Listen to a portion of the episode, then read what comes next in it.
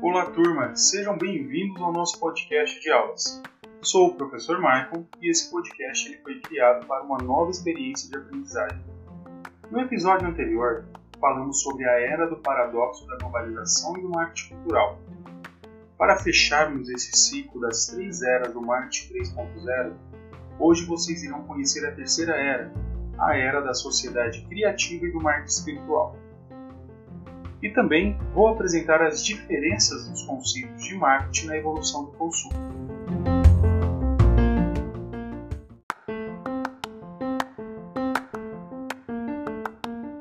Ao contrário do paradoxo da globalização, a era em que as empresas enfrentam desafios diferentes conforme a região em que pretende atuar, na era da sociedade criativa e do marketing do espírito humano, encontraremos iniciativas que são mais cooperativas e, como o próprio nome sugere, a sociedade ela procura inovações que gerem impacto positivo, produtos e serviços que realmente possam agregar, que façam a diferença na comunidade. A tecnologia, mais uma vez, ela se tornou o principal propulsor dessa evolução. Para contextualizar para vocês e não ficar tão subjetivo, quando menciono sobre o comportamento da humanidade, este comportamento ele está relacionado às necessidades básicas de cada consumidor. Você já deve ter ouvido falar sobre a pirâmide de Maslow. Pois bem, a pirâmide de Maslow se tornou a base do capitalismo. Segundo Copper, o atual modelo ele se torna questionável. Ele defende que haja uma inversão dessa pirâmide de Maslow. Como assim, professor? No atual modelo de consumo, encontramos no pico a autorrealização ou realizações pessoais. Nessa inversão, ela deveria ser tratada como necessidade primária. Logo, temos as características da era da sociedade criativa e do marketing do espírito humano, onde os consumidores não estão apenas buscando produtos e serviços que satisfaçam as necessidades fisiológicas. Eles estão em busca de novas experiências e modelos de negócios que toquem o seu lado espiritual, consumir produtos e serviços que possam realmente contribuir com a sustentabilidade da comunidade onde eles estão vivendo. Fechando esse tema sobre as três eras do marketing 3.0, na primeira era, a era da participação do marketing colaborativo, a tecnologia potencializou as iniciativas de colaboração. Enquanto na segunda era, a era do paradoxo da globalização e do marketing cultural, as iniciativas das empresas elas deveriam ser realizadas com base nos seus objetivos, porém levando em consideração os aspectos político-legal, economia e sociocultural de uma ou mais regiões onde estivessem atuando. E hoje, vocês conheceram a terceira era, a era da sociedade criativa e do marketing do espírito humano, onde as empresas procuram iniciativas que atendam às expectativas de consumo de cada mercado onde elas estão atuando. Agora, vamos falar sobre os comportamentos e as expectativas de consumo, sobre a segmentação e posicionamento dessas marcas diante a tantas mudanças quero apresentar dois modelos que diferenciam os conceitos de marketing nessa evolução do consumo. O primeiro modelo trata-se do marketing vertical. O marketing vertical ele caracteriza-se pelas estratégias dedicadas às vendas em qualquer mercado, por meio da persuasão e do convencimento do público-alvo. Falando friamente, o objetivo do negócio é apenas gerar lucros. Isso estabelece poucos canais de relacionamento com o cliente. Dois exemplos bem conhecidos de marketing vertical são as experiências de atendimento pós-venda, com as operadoras de canais por assinatura ou telefonia. Se o consumidor precisar cancelar algo ou realizar algum tipo de reclamação, ele precisará ter muita paciência. Provavelmente enfrentará um longo período de espera até ser atendido e ter sua demanda realizada. Agora, o segundo modelo marketing horizontal, ele é caracterizado pela boa prática de construir uma rede de simpatizantes e clientes fiéis. Essa experiência positiva, ela gera repercussão contínua. Além do famoso boca a boca, as novas tecnologias elas contribuem para potencializar essas experiências, o que pode gerar novos negócios. O consumidor obtém mais informações sobre o produto ou serviço desejado e isso ajuda nas tomadas de decisões de compras. Um exemplo que pode ser bem próximo são as compras de equipamentos eletrônicos, principalmente quando é algo que ele tem um valor mais expressivo no mercado. Hoje há um grande interesse e procura por assistentes pessoais, produtos com inteligência virtual. Exemplos: a Alexa da Amazon, o Google Home, entre outros disponíveis. Para a tomada de decisão de compra dentro do marketing horizontal, o consumidor tem novos canais para se informar sobre este produto. Uma referência são os reviews na internet falando sobre as principais características de cada um.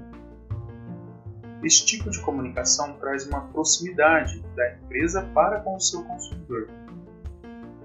Outra característica do marketing horizontal é que, na maioria das vezes, problemas são respondidos de forma mais eficiente.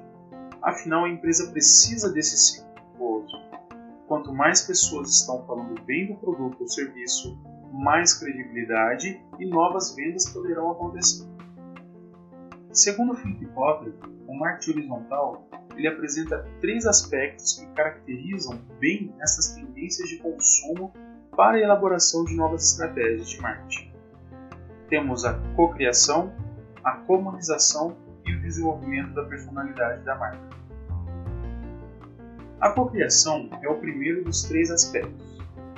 A sua principal característica está na participação de várias pessoas no desenvolvimento de um mesmo projeto.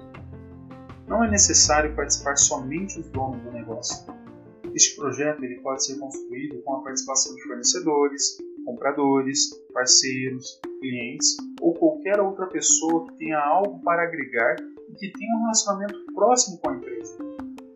E se estamos falando de inovar, a cocriação também permite a participação de concorrentes. Ué, professor, como assim? Isso acontece principalmente em cenários de grandes mudanças no mercado. As empresas se unem e aproveitam a oportunidade para integrar novas ideias, realizando uma cocriação de projetos que possam ser de interesse comum. Exemplos: viabilizar um espaço comunitário, combater fraudes, viabilizar acesso a plataformas digitais, como o que aconteceu recentemente nessa pandemia. A Vivo, a TIM, a Oi, a Claro, empresas de comunicação que se uniram num bem comum. Para muitos negócios, a apropriação trata-se de time de mercado. Quanto mais informação obtiver, melhor será o conhecimento disponível para poder inovar. Casos que demonstram que é possível realizar iniciativas por meio da apropriação. Empresas como a Google, a Apple, a Amazon, o Facebook, e empresas nacionais como o Magazine Luiza, elas desenvolvem as suas estratégias por meio de iniciativas de cocriação. Essas iniciativas agregam valor e melhoram seu posicionamento perante o mercado.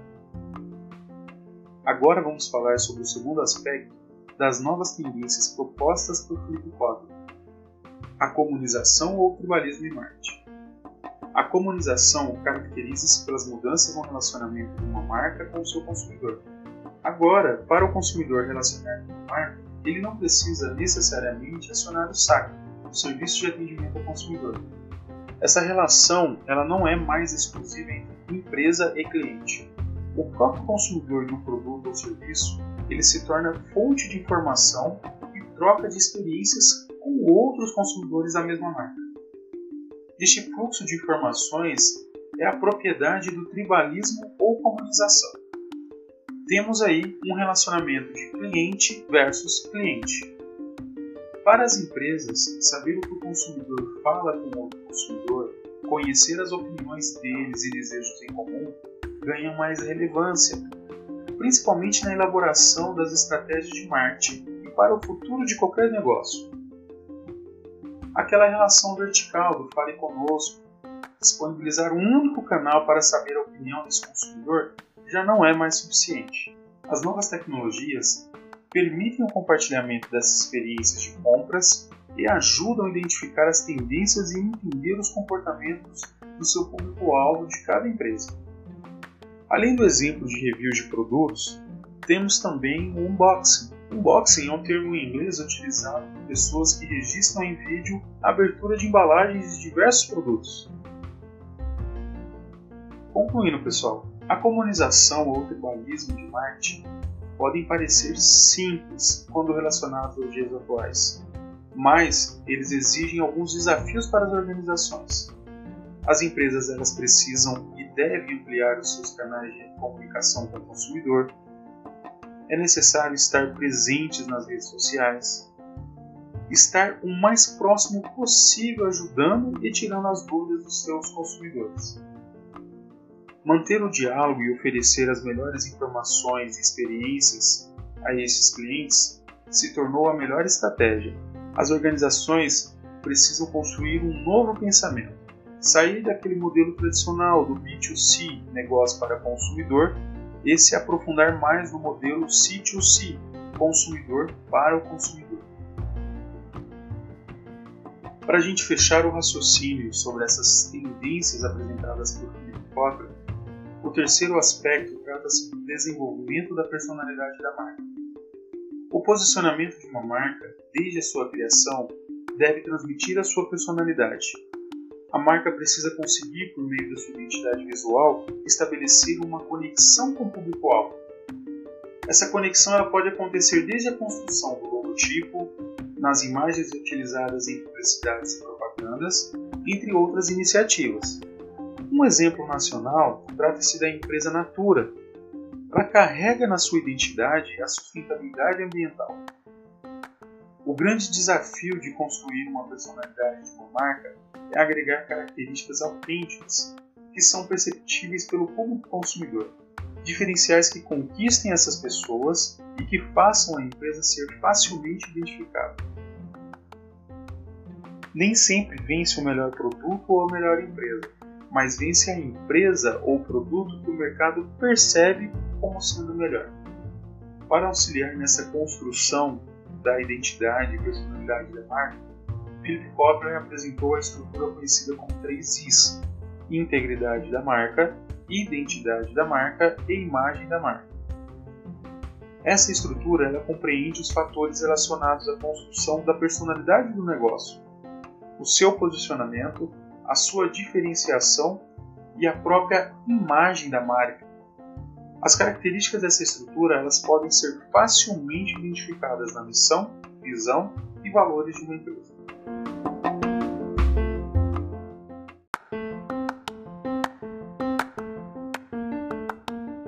Bem, pessoal, este foi o nosso terceiro episódio. Não esqueçam de registrar a sua participação e presença no Classroom. Para a aula de hoje foram publicadas novas atividades. Caso vocês tenham alguma dúvida, o chat também está aberto. Eu quero agradecer a atenção de todos e mais uma vez obrigado pelo feedback sobre o uso do podcast. Até a próxima aula, um grande abraço a todos.